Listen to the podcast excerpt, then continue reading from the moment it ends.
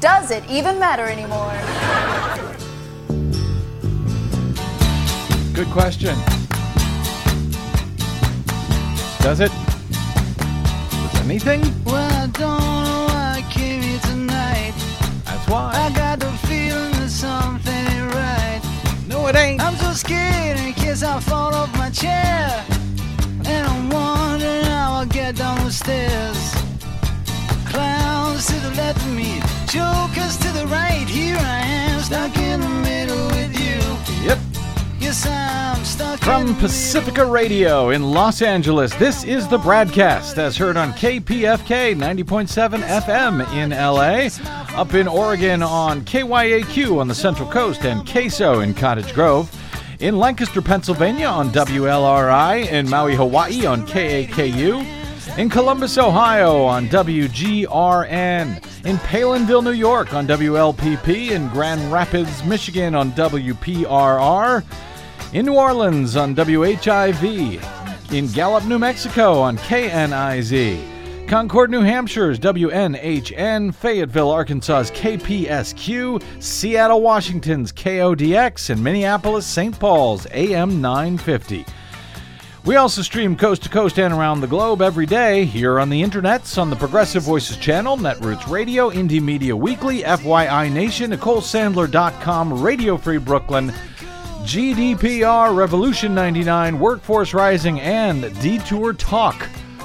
Blanketing planet Earth five days a week. I'm Brad Friedman, your friendly investigative blogger, journalist, troublemaker, muckraker, all around swell fellow, says me, and perhaps only me from bradblog.com. Thank you very much for joining us today. Coming up, we will be joined by the great Philadelphia Daily News columnist Will Bunch to uh, discuss the question Does anything even matter anymore? Good question, uh, but does it really even matter what his answer is? Well, I guess when you start with that question, that does lead to that potential answer. we will discuss that uh, ahead in this age of Trump. Also, that uh, voice you heard was Desiree Doyen, our lovely producer, my co host on the Green News Report, of which we have our latest coming later in the show. Yes, another one waiting for you in the bin. in the bin. But first, I want to hit a couple of things uh, quickly here before Will joins us. A public service announcement for listeners in New York and California. You can still sign up for an Affordable Health Care Act or Obamacare health plan and potentially save a lot of money, but uh, the hours are very short for you to do that, but you still have time if you live in California or uh, or New York. I know we have a lot of listeners in both places, despite Donald Trump's claims that Obamacare is dead. His uh, his cutting of the enroll open enrollment period on the federal healthcare.gov exchange, cutting it in half and withdrawing funding to advertise any of it. Despite all of that, the Affordable Care Act is alive and well. Thank you Despite his best efforts. despite his best efforts, at least for now, after what AP describes as better than expected enrollment under the healthcare law during the open enrollment season. Enrollment was especially robust, they say, in many of the states that operate their own insurance marketplaces, where enrollment periods were longer than on the federal exchange and promotional budgets were beefed up. Strong signups came despite Republican attacks against the law and Donald Trump's administration taking several steps to undermine it. California, Colorado, Connecticut, Idaho, Maryland, New York, Vermont, and other states with their own exchanges saw enrollment approach or surpass 2017 levels. Minnesota, for example, their health insurance exchange set a record for private plans with an enrollment period that was actually more than two weeks shorter than it was in 2017. California's state exchange, which is the nation's largest, has reported more than 1.2 million renewals for 2018 and an additional 342,000 new customers. Its 2018 enrollment period does not end, however, until Wednesday. Wednesday at midnight, Wednesday, January 31 at midnight, as does New York. So you still have time. If you haven't signed up yet, or you want to check if there's a better plan out there, There are still a lot of uh, price breaks available, ironically enough, thanks to Donald Trump actually killing one of the mandated government subsidies uh, uh, to healthcare companies. So you can still do that in New York and California until Wednesday at midnight. Get her done. Uh, more on this year's uh, rather amazing sign up levels, given all that we're dealing with uh, in the days ahead, I suspect. Uh, meanwhile, dealing, uh, giving all that we are dealing with right now, uh, the economy is doing well, at least for some, though not as well as it was under President Obama. At least if job creation is the particular yardstick you use. More jobs were created each year during Obama's presidency since 2010 than under Donald Trump's first year in office. Though you wouldn't know it if you listen to uh, Trump falsely sing his own praises. For now, though, Americans still overwhelmingly attribute whatever strength they see in the economy to President Obama's policies. Just 38% of Americans in an ABC News Washington Post poll released one week ago said that the Trump administration deserved a great deal or good amount of credit for the country's economic situation. Just 38%. Well, the same 38% that support him whenever he does. True. By contrast, 50% of participants said that the Obama administration deserves the uh, a great deal or good amount of credit for what 58% of Americans said was an economy in good or excellent shape. That's uh, the most to have felt that way, by the way, in 17 years. Uh, but none of that has kept Donald Trump from taking credit for the economy, of course, himself, because, you know, that's what he does. On CNN over the weekend, a rapper, entrepreneur, and uh, most famously, I guess, Beyonce's husband, Jay Z, was on Van Jones's new show, and he was uh, asked about his response to Trump's recent comments that Haiti and African uh, nations were blank hole countries. Jay Z chose to take the high road and described Trump in uh, some, quote, sort of pain. It's disappointing and it's hurtful. It really is hurtful, more so. Like everyone feels anger. But, but after the anger, it's really hurtful because like you're like looking down on a whole population of people, and you're so misinformed because these places have beautiful people and have beautiful everything. Yeah. Um, but on the other side, this has been going on. Yeah. This is how people talk. This is how they talk behind closed doors. Somewhere along his his lineage, something happened to him. Something happened, to him. something happened to him, and he's in pain, and he's like expressing it in this sort of way. Yeah, he is in some sort of pain. Well, that's uh, a very generous way to put it. I well, it is, but I think it's true. And of course, uh, despite Jay Z having having taken the high road there in his comments, uh, pushing back against that, against those pretty generous remarks, uh, and uh, just coincidentally starting up yet another public fight with another person of color. Donald Trump tweeted in response to Jay Z's remarks on Sunday morning. Quote, somebody please inform Jay Z that because of my policies, black unemployment has just been reported to be at the lowest rate ever recorded. All in caps, so you know it's extra true. Well, uh, fact check, Mr. President, because yes, facts do still matter. I think. As Washington Post reporter Philip Bump noted recently, Trump is wrong to take credit for something that he did not do. If Bump writes, it's not as if black unemployment was 18% under Barack Obama, and as soon as Trump took office, it plummeted. Black employment has fallen fairly consistently from 2010 on forward, as did the rates for whites and Hispanics. From January to December, of 2017, the unemployment rate among black Americans fell one percentage point. During the same period in 2016, it fell the same amount. In 2015, it fell 1.9 points. Almost two points, almost twice as much as it fell under Donald Trump last year. The prior year, 2014, it fell one and a half points. The year before that, it fell 1.8 points. Now, in CNN's coverage of the black unemployment rate, they also looked at unemployment rates for blacks versus whites in the U.S. and found uh, that yes, it is true, black unemployment, along with Hispanic and everyone else's unemployment, is as low as it has been for many years. But African American unemployment is still twice the rate that it is for white Americans, as it has also been for many years. But there was a, a a note in this article that, if I can digress for a second, uh, in this CNN coverage, they talked about Columbia, Missouri.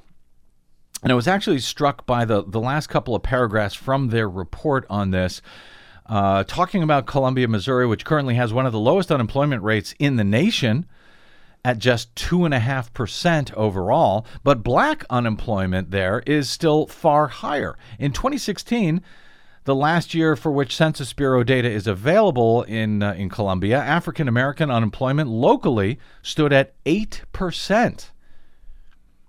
Now, the city manager in Columbia, Missouri, would like to close that gap, but he apparently is having a tough time. Even with strong employment numbers in Columbia, very strong, uh, he says that uh, many are still living in poverty there. So he'd like to help change that. And one way, he says, would be to raise the minimum wage in Columbia, Missouri. But as it turns out, Missouri state law prevents that, forces cities to keep the minimum wage at $7.85. So, no matter what he would like to do, small local government, what he would like to do, he is not allowed to by the Republicans that control the state in Jefferson City. Well, so much for the free market. Again, so much for the free market that Republicans pretend to believe in. They won't allow local jurisdictions who'd like to raise their standard of living for all residents in order to, uh, to, to increase the minimum wage in their town and float all boats, even when that local economy could almost surely handle it and benefit from it. But the uh, state politicians, the state Republicans, say no. Now, you might say, but Brad, government setting minimum wage rates is not the free market. Well, perhaps that is true. But as long as the benefits granted by the government uh, on the front end are considered by Republicans to be part of the so called free market, you know, stuff like the tax breaks that are given to companies by governments, subsidies and, and, and other incentives that localities offer businesses for opening up shop there, if those government favors are considered part of the free market, then I would think so is a town which w- wishes to raise the minimum wage for workers by mandate locally. Giving them a government subsidy of a sort just uh, you know giving the workers that subsidy of a sort just as the businesses get to enjoy those subsidies.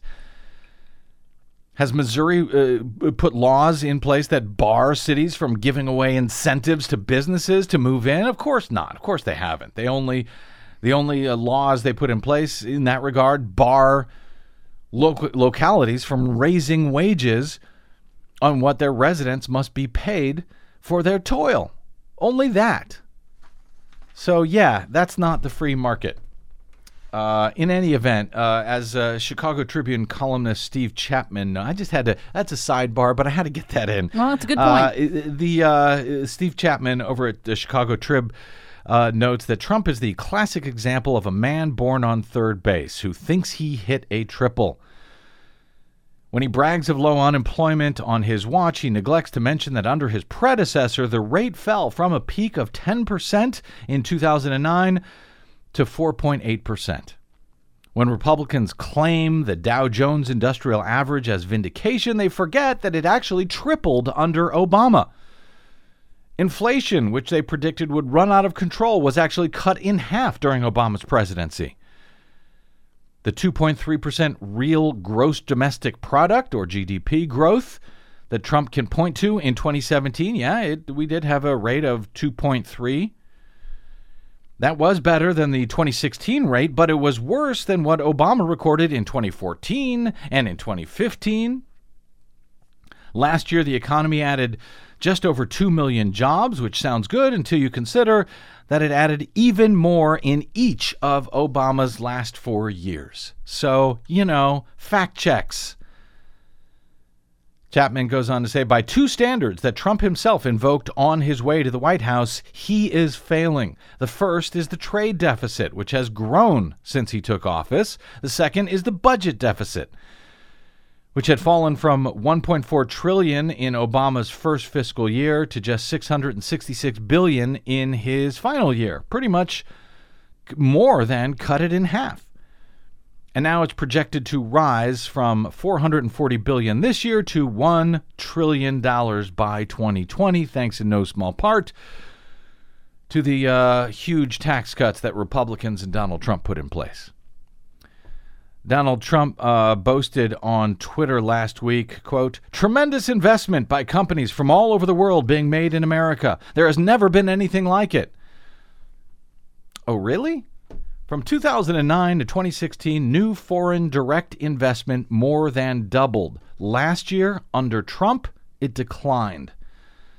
Chapman notes that Trump has yet to show he can produce any better results than Obama did, and unfortunately, the economy doesn't run on delusions. True, but maybe elections do. Elections, in fact, often do. Uh, you know, just something to keep in mind as Trump sings his own praises in his State of the Union address and as Republicans attempt to run in 2018 on an, on an economy that they did not make, but they will take credit for anyway. I'd like to think that dem- Democrats are not quite as dumb not uh, dumb enough at least to fall for the tsunami of economic propaganda that they are about to receive over the next nine or ten months before the midterm elections, but I don't really know. As I've often uh, been pointing out on this show, how Republican supporters of Donald Trump are absolutely brain addled at this point by years of propaganda. I also worry about the brain addlement of many Democrats at this point. Case in point, a new poll came out last week from CNN finding that 54% of Democrats now give George W. Bush a favorable rating. George W. Bush. Some 61% of Americans now give George W. Bush a favorable rating overall. That's up from just 33% when the former president left office. The rise in popularity comes entirely from Democrats and independents, the poll says. Some 54% of Democrats, a majority, now give George W. Bush a thumbs up compared to just 11% back in 2009 when he left office. Uh, it's kind of amazing to me.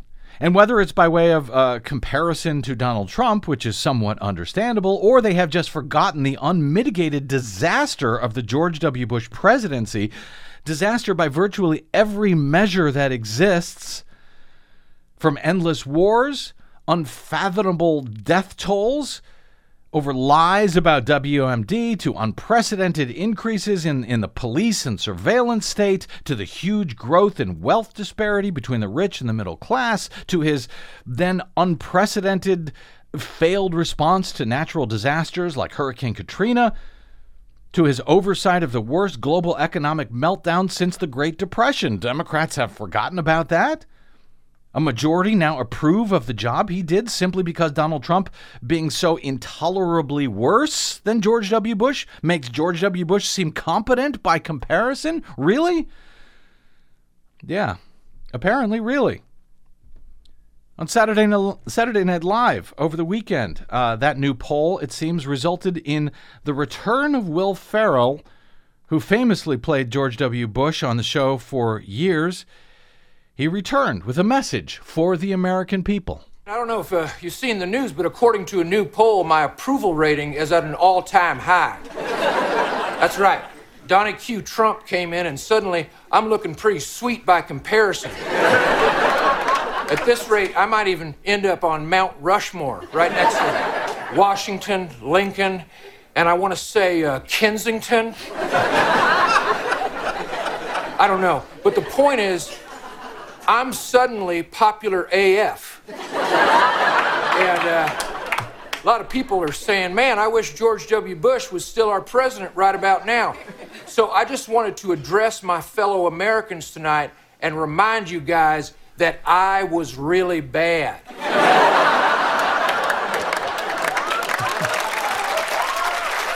Yes, you were. Thank you, Will Ferrell, for that reminder in case Democrats uh, needed one. And apparently they do. Because with an improving economy now, based largely on Barack Obama's previous policies, that would have almost certainly grown at this same rate no matter uh, who had become the president over this past year. Will, will the American public fall for the tidal wave of propaganda that we're all about to receive, crediting economic growth to Donald Trump and to the Republicans before the 2018 elections. And, for that matter, are many of them now, or soon to become, simply too exhausted by the daily and hourly excesses of the Trump administration, Donald Trump himself, and the barrage of news to even care anymore about any of this?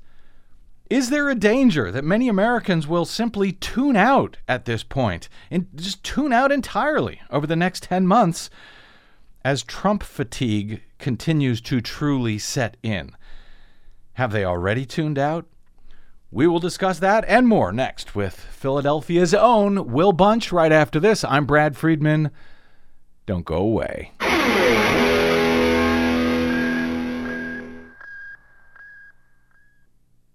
Hi, this is Desi Doyen from the Green News Report and the Bradcast, both brought to you without corporate or political influence, because we rely on you to help keep us completely independent. Please drop by bradblog.com slash donate today and help us stay on your public airwaves. That's bradblog.com slash donate. You'll thank yourself later. I'll thank you now.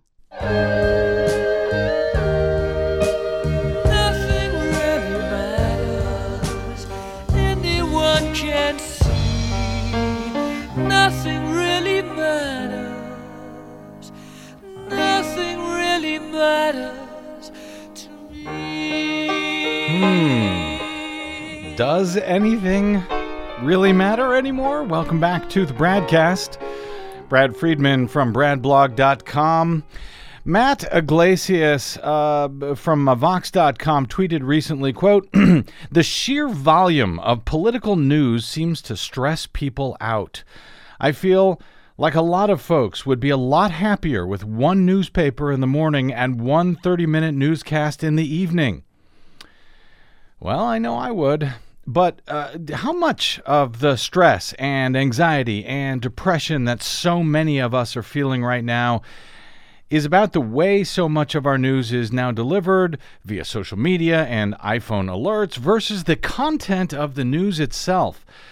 To be honest, it is hard to know. I have no clue myself. It, it's it's very hard. On a per- I, I on a personal level have kind of lost track, though I do spend a lot of time each day trying to figure that out, trying to separate the actual news, uh, what's actually happening, and what isn't actually happening from the breathless 24 7 nonstop way that it's now delivered. It's becoming increasingly difficult to tell, to be frank, and in truth, a lot of folks are likely just tuning out at this point. It is difficult to blame them, though uh, no doubt that fatigue, that Trump fatigue, as Philadelphia Daily News columnist Will Bunch recently described it, is in in itself a threat to our republic, as the ability to decipher what even matters from what doesn't matter becomes harder and harder to tell, harder and harder to decipher. On some distant future date, Bunch wrote recently, when historians, if there still are historians, begin sifting through the smoking rubble and ashes of what was once American civilization, they'll probably pinpoint January 12, 2018, as a kind of turning point. The precise moment it should have become clear that something was fundamentally broken and no one knew how to fix it. That was the day, he writes, that the Wall Street Journal published a stunning article about the President of the United States that had the all too predictable effect of stunning absolutely no one. The newspaper reported in convincing detail that Donald Trump's lawyer had arranged a $130,000 payment to a woman known, known as Stormy Daniels, star of adult film classics such as Good Will Humping, in the final weeks of the 2016 campaign so that she'd keep quiet about her affair with the future president back in 2006 while his new wife, Melania, was expecting their only child. He says it seemed too ironic that this all happened as the world's journalists marked the 20th anniversary of the mother of all White House sex scandals, Bill Clinton's hookup with then intern Monica Lewinsky, which ultimately led to his impeachment, by the way, and trial for removal from office in the U.S. Senate. But in 2018, the public reaction to Trump's dalliance, and more specifically the $130,000, which looks a lot like the mistress payoff by former Democratic presidential candidate John Edwards that led to his indictment. That can best be summed up by that popular internet meme, the whatever guy. You know, that little character emoji of the guy sort of throwing his hands up in the air as if to say, who knows, whatever. That somewhat helpless feeling that I know many of us are now feeling each day was the basis of a Saturday Night Live sketch a week or so ago, as led by SNL host that night, actress Jessica Chastain. And now it's time to play What Even Matters Anymore with your host, Veronica Elder. Welcome to What Even Matters Anymore, the show where I tell you something our president did or said, and you have to tell me, does it even matter anymore? First question. The President of the United States refers to African countries as poo poo holes and says all Haitians have AIDS. Does it even matter anymore? Th- uh, that's really bad. That ha- that has to matter. Yes. Mm, actually, it does not matter. Zero consequences, and everyone just moves on. Next, the president has an extramarital affair with a porn star right after his wife gives birth to a son. Then he pays the porn star to shut up. Does it even matter to say his evangelical base? Uh, to evangelicals, of course it matters. It, it's, it's against everything that they stand for. You'd think so, but no. They say he's just repented and they forgive him, and Mike Pence is like, this my dude. Next, the president fires Robert Mueller, the very man investigating him for treason. Does it even matter? Well, he hasn't done that yet. Yeah, but you know he's gonna, so when he does, will it even matter? I'm to say yes, that would matter. That's a clear line that he'd be crossing. Ooh, so close. You were right that it would cross a line, but you were wrong to think that it would matter in the least. Republicans would just shrug and mumble something about Hillary's emails. Yeah, but they have a conscience. Judges, do they have a conscience? Sorry, we checked and they don't. Well, funny, uh, sort of. Perhaps a bit too true, a bit too close to home, I suspect, to really be too funny. As Slate's Katy Waldman summed up in her own take on Trump fatigue setting in, quote, What's left to discuss when you've discussed everything and nothing has changed? Good question. Let's discuss that. Joining us now to do exactly that is the great Will Bunch, longtime Philadelphia Daily News columnist and senior writer, and author of the long running Attitude blog at Philly.com, which he describes as an uber opinionated, fair, but dangerously unbalanced opinion blog. He's also authored three full length books and three Amazon Kindle single ebooks, including 2015's The Bern Identity, a search for Bernie Sanders and the new American dream. Will Bunch, welcome back to the BradCast, sir. Oh man, thanks for having me back. Uh, I'm thrilled. Thanks for having me. I appreciate it. are Uh, the- I, wish, I wish it was I wish it was under better circumstances, but uh, I'm glad to be back. Yeah, I know. I think we all wish that. Uh, listen, Will, I was I was struck while uh, pondering your your column today uh, on Trump fatigue and your description of 2018 as potentially, uh, as you put it, the year of whatevs. Uh, that in truth, I, I I felt very similarly during the George W. Bush years, in one sense, the sort of the, the Yeah. you know the daily, if not hourly at the time, uh, but the dail daily because we didn't have Twitter and Facebook back then. The barrage of scandal and wrongdoing was exhausting and incredibly anxious making back then. And uh, making matters arguably worse, we were going through two very hot wars at the time. American bodies were coming back in coffins by the airplane load virtually every day. So you wrote uh, through and survived those years as well on the Attitude blog.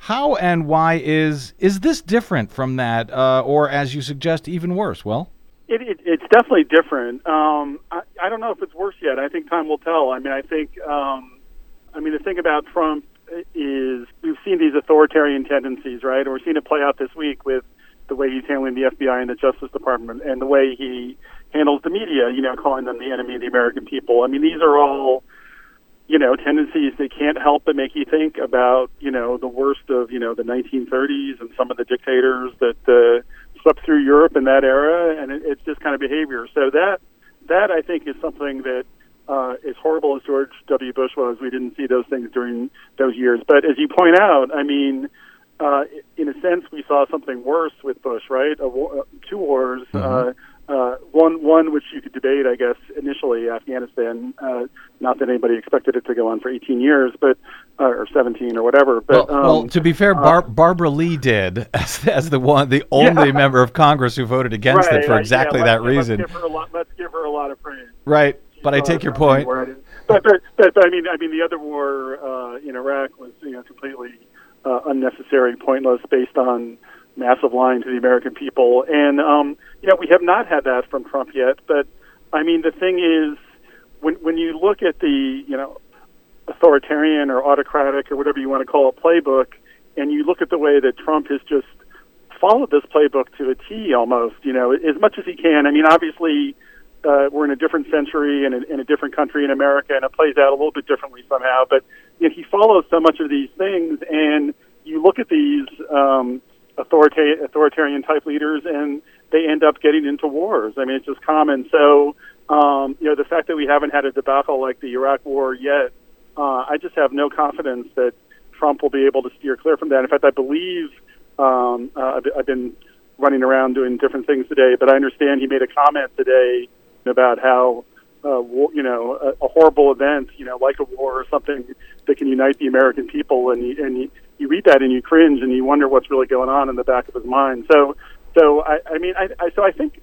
So I think the actuality of Trump af- after just one year, remember one year of hopefully just four or whatever, but we'll see, that has been not as bad as the actuality of eight years of George W. Bush turned out to be. But I think I think the potential is just so much worse, and I think that just causes this anxiety, and then uh, but also you know the fact that there's just people feel powerless to really change this course, and that that's that was the Trump fatigue syndrome I'm writing about, or uh, is my, my friend Jay Rosen, the uh, NYU journalism professor, uh, emailed me after the piece and said said yeah I agree. He said I'm calling it Trump futility, which is like I wish I had thought of that because that's I think that might even be a better term, you know, Trump futility. Just it, uh, you know, and, and and the other thing that's different, I think, with Trump is just the news cycle. You know, it's so it's so accelerated. You know, something that just seems so outrageous comes at you not even every day, but you know, every six hours, you know, or Yeah. every three hours. Yeah. Some, some days, you know, and and you know, and uh, when I wrote the piece, you know, I you know I wrote about the whole Stormy Daniels thing, and not not because I think the Stormy Daniels scandal or whatever you want to call it is the most important thing that's ever happened in U.S. history, but it's just a classic example of something that you know just would have been huge 20 years ago because we, we know because it was used 20 years ago because Mhm. something sort of similar but arguably not as bad you know happened with Bill Clinton and it dominated American life for a year and a half and and when this Stormy Daniels thing happened it dominated the news cycle for less than a day you know I mean it, Yeah. it comes up every once in a while pops up but basically uh you know no one no one is calling for like a massive investigation of where this $130,000 payoff came from, you know, you know where the money go, the you know the other issues, you know, uh, um, Mm-hmm. you know we uh, the New York Times had a story I believe this morning saying that uh, you know M- Melania Trump is barely speaking to Donald after this story came out, which again would have been, you know, people would have been breathless about 20 years ago, Oh, yeah. and now it's like, eh, you know, really, okay. And it's it's so it's fatiguing, it's exhausting, and it makes it makes so many people just want to give up, to not read the news, you know, not not call their congressman to protest the latest outrage that's going on, uh, or whatever. And as I wrote in my column, that's the danger. That's and again, that's the authoritarian playbook. It's what what what has happened so many times in so many places around the world is people don't. We've never had this experience really in the United States, and you know ever, and so we don't really know what to expect. And, and a lot of times, you know, these authoritarian rulers they they kind of bore their people to death. They kind of numb them into submission, right? And Mhm. uh, I mean, Trump's not that may that may be the right term for Trump because he's probably I don't think he's really boring, but he No. is. But he, just the but just the repetitiveness of what he does, you know, the tweets at four in the morning and the you know the the, uh, the outrageous things, and then you know then Sarah Huckabee Sanders comes out and lies to people at two o'clock, and it's just every it's that cycle every day that just. Uh, Oh, yeah. I, I'm getting exhausted. I'm getting exhausted now just talking about and it. and I know? would yeah and I, and listen I understand I mean because you know we have to deal with this every day uh, the the tendency to want to sort of throw up your hands like that whatever emoji guy um, and and walk away Yeah. because it seems so huge you you describe in in that column uh, your experience at the recent women's march uh, which drew about a million people, which is a lot of people, even if it's less than the four four million that it drew back in in 2017. But you wrote as generations of grandmoms and moms and daughters, some in strollers, rolled past. I also listened for the dog whistle that wasn't barking. No one, to my knowledge, among the five million at these two signature events of the resistance has been arrested. And then you ask, is that a feature or a bug? If Trump is the threat to democratic norms and to the American experience that many of us believe him to be, where is an actual resistance that reflects the gravity of that threat with civil disobedience, for example, people willing to throw their bodies upon the gears?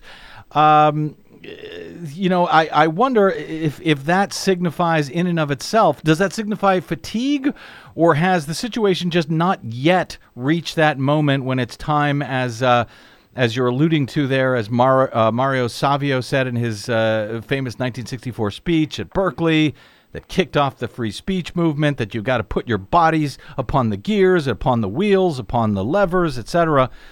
That was the height of the civil rights movement. It was the end of decades of Jim Crow racism. The draft was going on. Vietnam War was beginning to, uh, you know, to get very deadly. Are things just not bad enough yet in reality for most Americans? Well, I, I, yeah, I think I think I think you're touching on a fascinating point. I mean, one thing you know, one thing I've seen over the course of my life, both as a very young person during that era, you know, watching that unfold, and now watching this era unfold, is um, Americans are not, are not by nature, you know, protesters in the sense. Certainly not not uh, you know violent or Mhm. resisting or you know taking taking radical action type protesters, unless unless people feel an existential threat. And I think I think you saw such upheaval in the 1960s and early 1970s because um, those threats were kind of existential to people in the sense that uh, civil, you know, Jim Crow was just this intolerable situation, uh, segregation, and then Vietnam, particularly. I mean, gosh, you know, people on your street were, you know, kids kids on your street were going off and coming back six six months later in a coffin. You know, I mean, uh, and, and and that could have been you next, right? And so uh, nothing nothing was more of an existential threat than Vietnam, and so so the intensity of the Vietnam protests is something that we really haven't seen again um, since then. What what interests me is with Trump is when you look at the resistance, what's the backbone of the resistance after one year of Trump? Uh, it's it's women, uh, but, you know, and it's particularly I don't know, certain kinds of women, you know, and and because I think um, you know after after the Access Hollywood incident and just the knowledge that Trump is somebody who basically is a serial sexual predator Mhm. and he's in the White House. Mhm. I mean, I think I think that comprises basically an existential threat uh, to. wo- I mean, it should be. I mean, I think it's terrible. It should be an existential threat to all of us. I'm not writing that, but I think women feel it more in their veins, you know, than than other people, and I think that's why you've seen the resistance. So, you know, as Trump unfolds, again, the question is going to be: Do people when you when you say when you say that Trump has authoritarian tendencies, you know, that like he's being a dictator the press the enemies of the people, or when he fires Jim Comey, or you know when he when he browbeats the FBI and is doing the things he's doing. I, I I think people aren't feeling that as an existential threat yet, and I think maybe that's part of the reason. You know, I mean, it's complicated. I think I think also we're we, we become a very complacent society. It's it's all it's it's, a, it's like any problem. It's not just one thing. I think it's layers of different things that come together. Yeah, and c- because there's a there's there's another side to this, uh, Will Bunch. Uh, you know, as the women were marching, uh, Trump sort of Twitter trolled them uh, that day. Uh, you know, Yeah. by saying, "Great, beautiful weather all over our great country. A perfect day for all women to march." Get out there now to celebrate the historic milestone and unprecedented economic success and wealth creation that has taken place under my administration, et cetera, et cetera. Uh, he doesn't care if they march. Why should he? Uh, you know, th- they are no actual threat, it seems to him, or at least he doesn't Right, feel not- as if they are. yeah. And and that Right. would, you know, so I'm wondering, you know, as long as you per- uh, march and be peaceful, then uh, please, ha- you know, d- right this way. I mean, the Occupy protests, I think, were very effective at the time because they scared the hell out of the establishment. Yeah. And uh, and therefore they were frankly militarily crushed, and that was under a Democratic president. So I'm you know sort of wondering uh, if these marches are largely, I don't want to say meaningless, but if they don't have, uh, you know, an effect to change policy, what kind of protest at this point well, I don't, would change? Yeah, I, I, I want to be. I want to tread very carefully. I don't. I, I mean, the last thing I want to do is write them off. And in fact, um, I, I feel in some ways they've had a big impact. I mean, in other areas. I mean, I think the whole Me Too movement. I don't want to go off on a detour, but I think I, I think the Women's March and the connection between, uh, you know, female empowerment and rising up against uh, sexual predators, uh, not just in Washington but in Hollywood and everywhere else, uh, is a link. So, so I think it's a great movement. I think more power to it. It's just when you call it the resistance and you and you frame it a certain way, it's not really all that. And I- I'm glad you mentioned Occupy and also also the other one is Black Lives Matters. I mean, I mean those. I mean, I've I've been I've been now to all three of those types of events. You know, I've been to I you know, spent time at Occupy and wrote, even wrote an ebook about it, and uh, you know, Black Lives Matter. I've been to all of those things, and the first two were absolutely there was a sense of danger when you went to those protests, uh, for better or worse, and that was felt by the people who participated, and it was felt by the authorities, and and they and they struck back in a way that they felt that this was, uh, you know, a threat to them, and um, uh, that that's not this movement, and you know, I mean some of it, I mean, uh, people are more threatening when they're young. I mean, the women's marches and and a lot of the so-called Trump resistance is not a young movement, and maybe that is part of the lack of feeling of a threat. Um, I don't, I don't know, but um, uh, you know, we'll see. I mean, I mean, the theory is, I mean, if you're um, if you're a true believer, and I, I have a lot of faith in these people, but I mean, they believe that uh, it's, it's going to take some time that we're going to mobilize for these midterm elections in November we're going to elect a Democratic House anyway. I don't know what's going to happen in the Senate. Uh, and a Democratic House can impeach Trump. Of course, that, that's impeaching isn't, isn't the same as removing, but it's Right. something.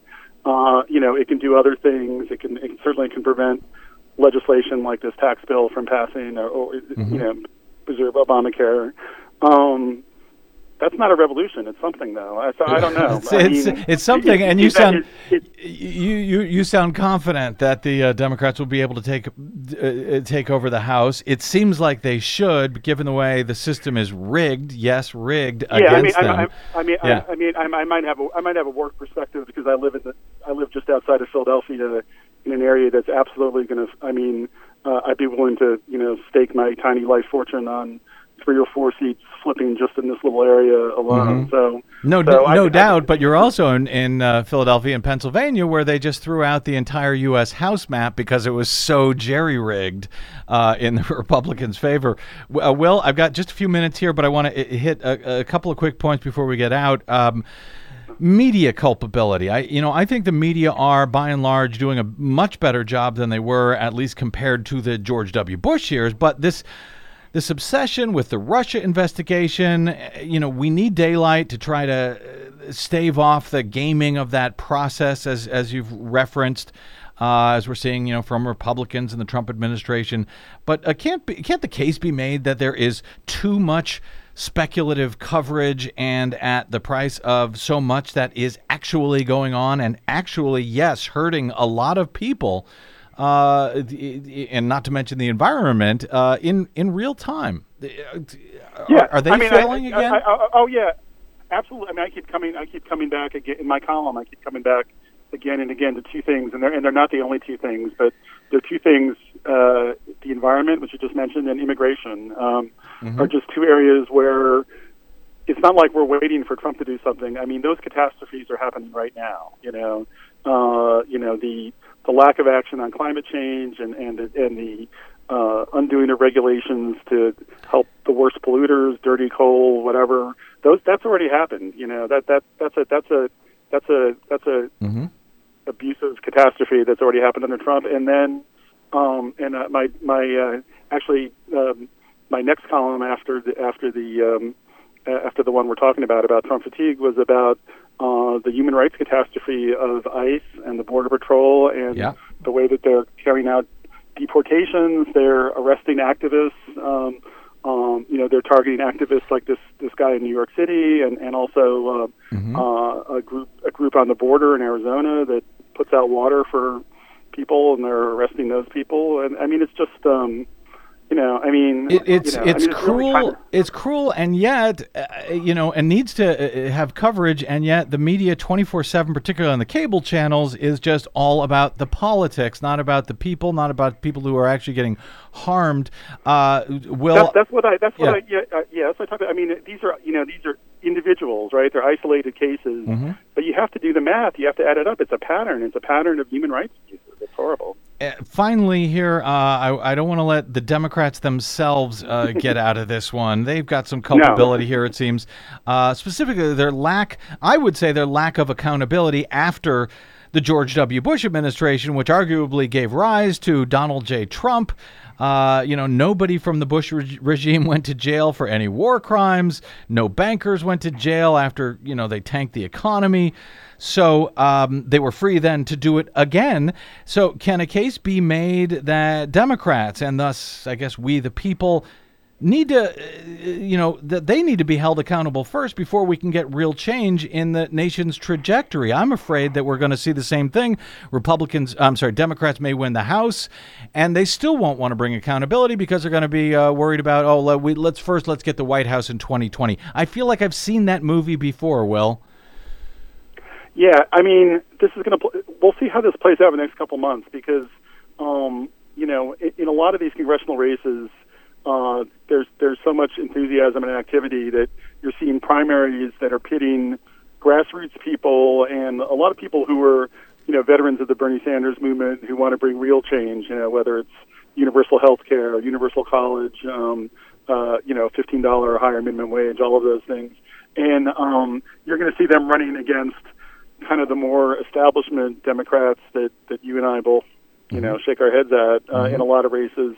And I think this spring and summer you'll see who wins these primaries. I'm I've got my fingers crossed that a good number of these grassroots people, given given the mood out there, uh, will do well because uh, if if it's the current party establishment uh, just rolled in right now and took over, it wouldn't be enough change that this country needs. You know, No, It just there would- wouldn't- you know, I, I mean, I mean, I mean, so much more is needed. You know, I mean, and I'm so glad you mentioned accountability. I mean, I've I had one chance in my lifetime uh, during the 2008 campaign to ask a question directly to Barack Obama, and that's what I asked him. I asked him, "Are you going to hold the people uh, who were involved in torture accountable?" And he kind of said, "Sort of yes, but maybe," and um, uh, he did nothing, and that was just one of the biggest disappointments of, of the eight years, uh, last nine years. You know that Yeah. that that nothing was done, and uh, and it set the stage for for bad things that are happening right now under Trump because we did nothing. Right, and I hope that uh, if Democrats do take power uh, of some sort again, that they won't make that same mistake again. But they're Democrats, so we'll see. Uh, I'm not that hopeful. We Will, will see. Will Bunch, I gotta get out. Uh, thank you, my friend. Really appreciate you taking time right, today. thank you so much. It was always it's always good. I really appreciate it. Thank you so much. You bet. Thank you, sir. You can find Will's work at philly.com and you can follow him on the Twitters at Will underscore bunch. All right, quick break, and we're back with our latest Green News Report. I'm Brad Friedman. Don't touch that dial.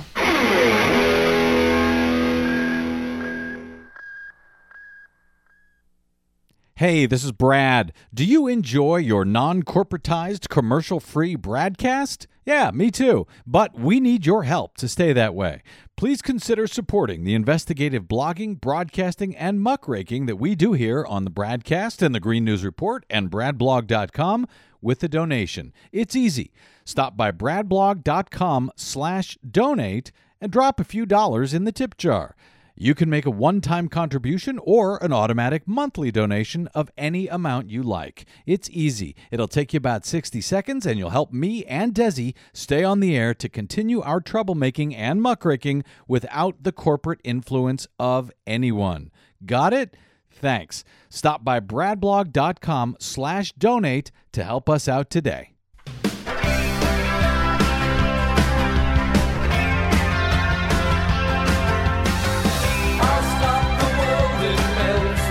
Welcome back to the BradCast. Brad Friedman from BradBlog.com. Desi Doyen, are you fighting uh, Trump fatigue, Trump futility, as Will Bunch describes it? Oh my, yes. And I'm glad that he pointed out the culpability of the corporate media in all of this. When they don't report on stuff, people don't think about it or fight against it. And I'm glad uh, that he pointed out the uh, the fact, the, the effect, the real time, real life effect that it's having, not just on immigrants, but on the environment. This is not a. Uh, you know, something that may happen. This is something that is happening under Donald J. Trump. Yep. Which, of course, brings us to our latest Green News Report. Do you believe in climate change? Debunking President Trump's latest lies and disinformation on climate science. The United States is not just exporting energy, we're exporting freedom. The U.S. is now importing less oil than ever before, thanks to Obama. EPA reversal on Pebble Mine is qualified good news for Alaska. Plus, while the main impetus for this year's forward movement of the clock was the perilous nuclear situation, climate change very much remains a serious and worsening threat. Thanks to Trump, the doomsday clock has now been moved up to two minutes to midnight. Thanks, Trump. All of those stories and more straight ahead from BradBlog.com. I'm Brad Friedman. And I'm Desi Doyen. Stand by for six minutes of independent green news, politics, analysis, and snarky comment. Uh, uh, there is a cooling and there's a heating. Oh, Jesus, God in heaven. This is your Green News Report.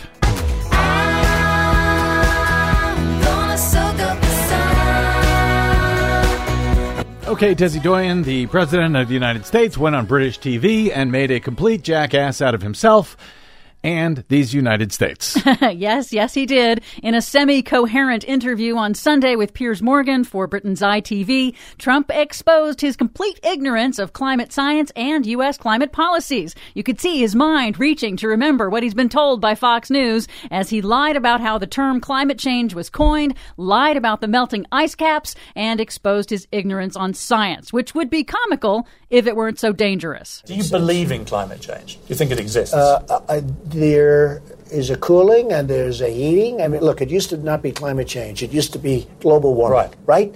Uh, the ice caps were going to melt. They were going to be gone by now, but now they're setting records, okay? They're at a record level. Okay, so the ice caps are setting records, but it's for melting. According to NASA, sea ice at both poles hit record lows last year. That's both the Arctic and the Antarctic.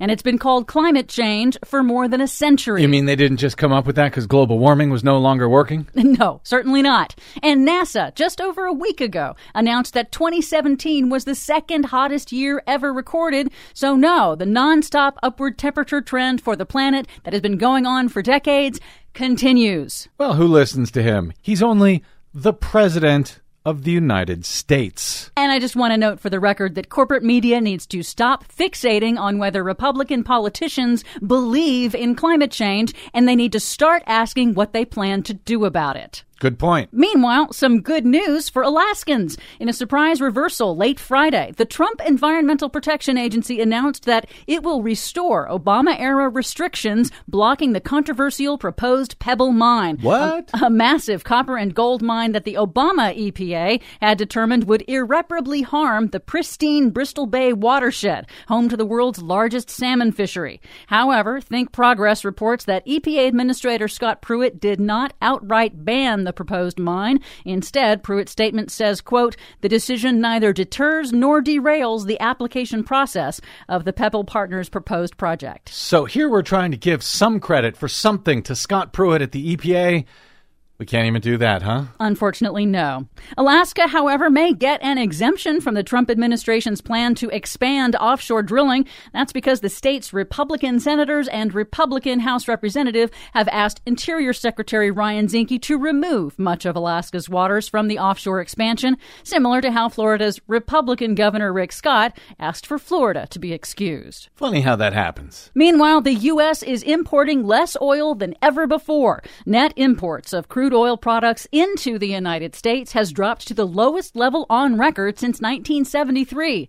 And according to U.S. Energy Secretary Rick Perry at the World Economic Forum in Davos, We are now the number one oil and gas producing nation on the face of the earth. That's thanks to the surge in domestic shale oil production begun under the Obama administration. The Trump administration is pushing the world now to use more oil and export even more of our climate disaster to the world, directly contradictory to climate scientists' warnings that we must get to net zero carbon emissions as soon as possible to avoid catastrophic impacts. Well, There is a cooling and there's a heating. Which brings us to the doomsday clock, the iconic symbol that represents the likelihood of man made global catastrophe, which last week the scientists at the Bulletin of Atomic Scientists moved up to two minutes to midnight for the first time since 1953. In doing so, the Bulletin scientists condemned not only President Trump's aggressive rhetoric on nuclear weapons and North Korea, but climate scientist Sivan Kartha, a member of the Bulletin's board,